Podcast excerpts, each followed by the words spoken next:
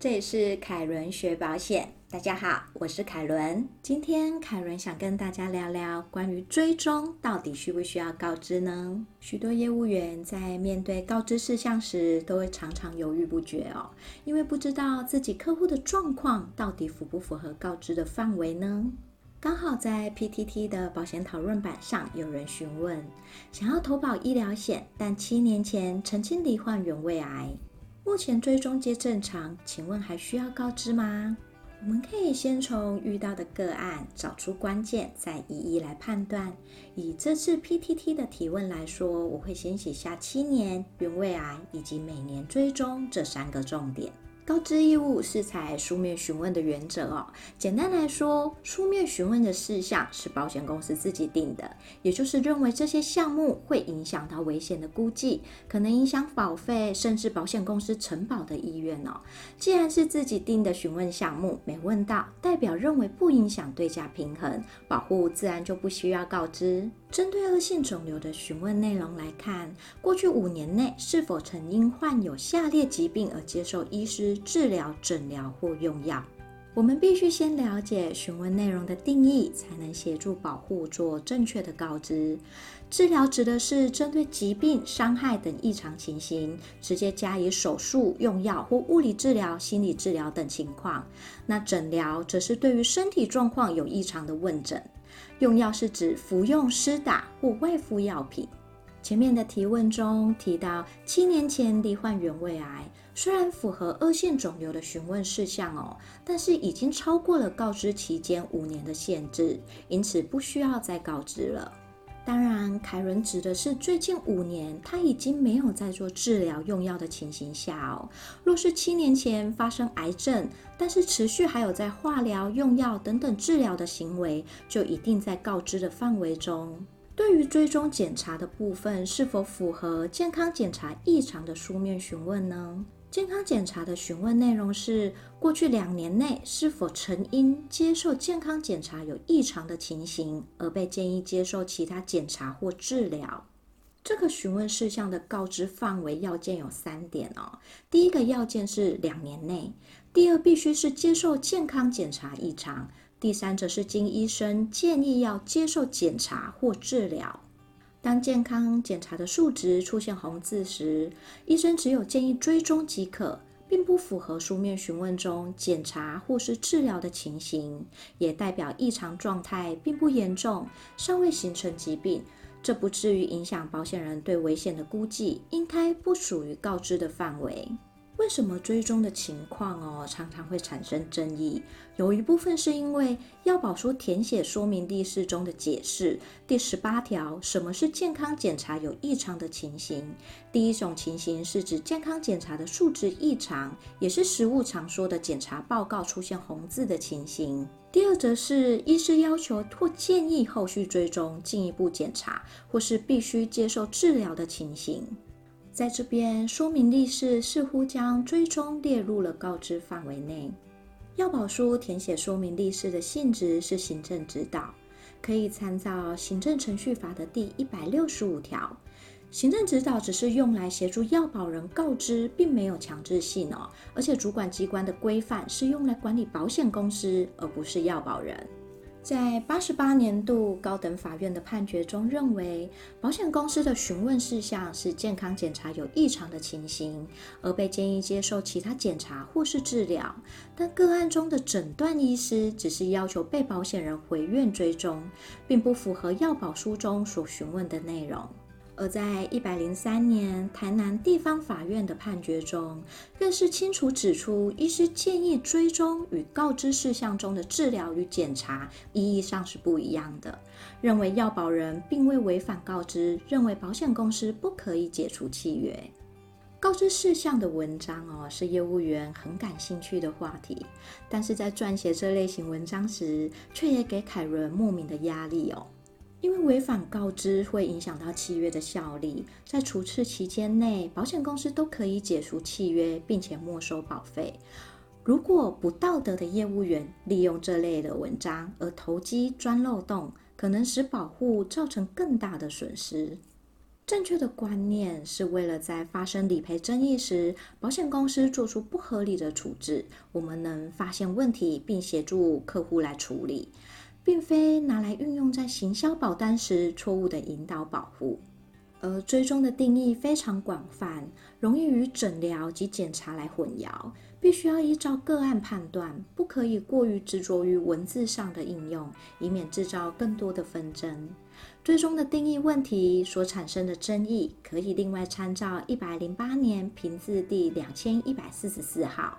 这次的凯伦学保险分享就到这边，仍然提醒大家，个案只是为了利用说故事的方式，让大家更能了解问题的所在，并非绝对哦。一定要针对不同情形做判断。希望大家喜欢这次的主题，我们下次见。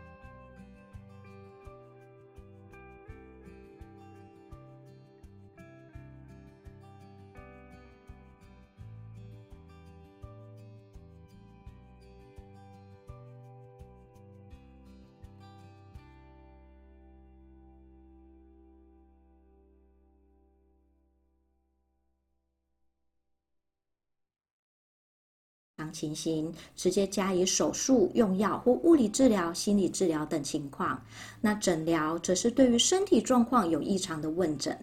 用药是指服用、施打或外敷药品。前面的提问中提到，七年前罹患原位癌，虽然符合恶性肿瘤的询问事项哦，但是已经超过了告知期间五年的限制，因此不需要再告知了。当然，凯伦指的是最近五年他已经没有在做治疗用药的情形下哦。若是七年前发生癌症，但是持续还有在化疗、用药等等治疗的行为，就一定在告知的范围中。对于追踪检查的部分，是否符合健康检查异常的书面询问呢？健康检查的询问内容是：过去两年内是否曾因接受健康检查有异常的情形而被建议接受其他检查或治疗？这个询问事项的告知范围要件有三点哦。第一个要件是两年内；第二，必须是接受健康检查异常；第三，则是经医生建议要接受检查或治疗。当健康检查的数值出现红字时，医生只有建议追踪即可，并不符合书面询问中检查或是治疗的情形，也代表异常状态并不严重，尚未形成疾病，这不至于影响保险人对危险的估计，应该不属于告知的范围。为什么追踪的情况哦常常会产生争议？有一部分是因为药保说填写说明历史中的解释第十八条，什么是健康检查有异常的情形？第一种情形是指健康检查的数值异常，也是实务常说的检查报告出现红字的情形。第二则是医师要求或建议后续追踪、进一步检查，或是必须接受治疗的情形。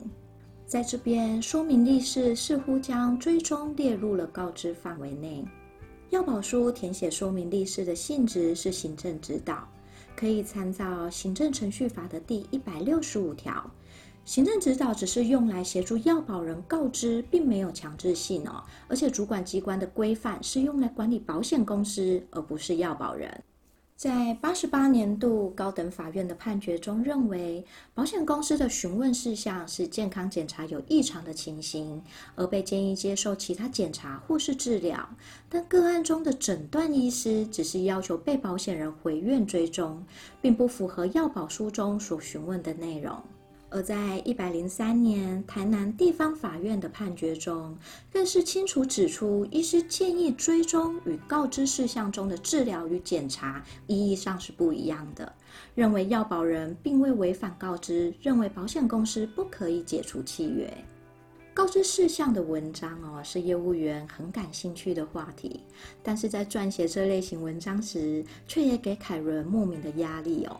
因为违反告知会影响到契约的效力，在处置期间内，保险公司都可以解除契约，并且没收保费。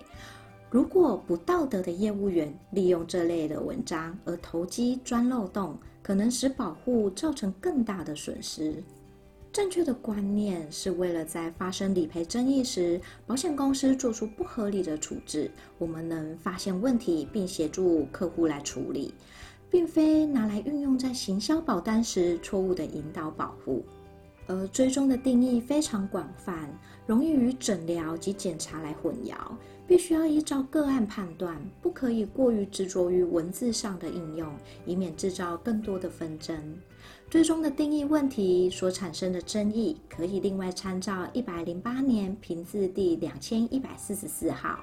这次的凯伦学保险分享就到这边，仍然提醒大家，个案只是为了利用说故事的方式，让大家更能了解问题的所在，并非绝对哦。一定要针对不同情形做判断。希望大家喜欢这次的主题，我们下次见。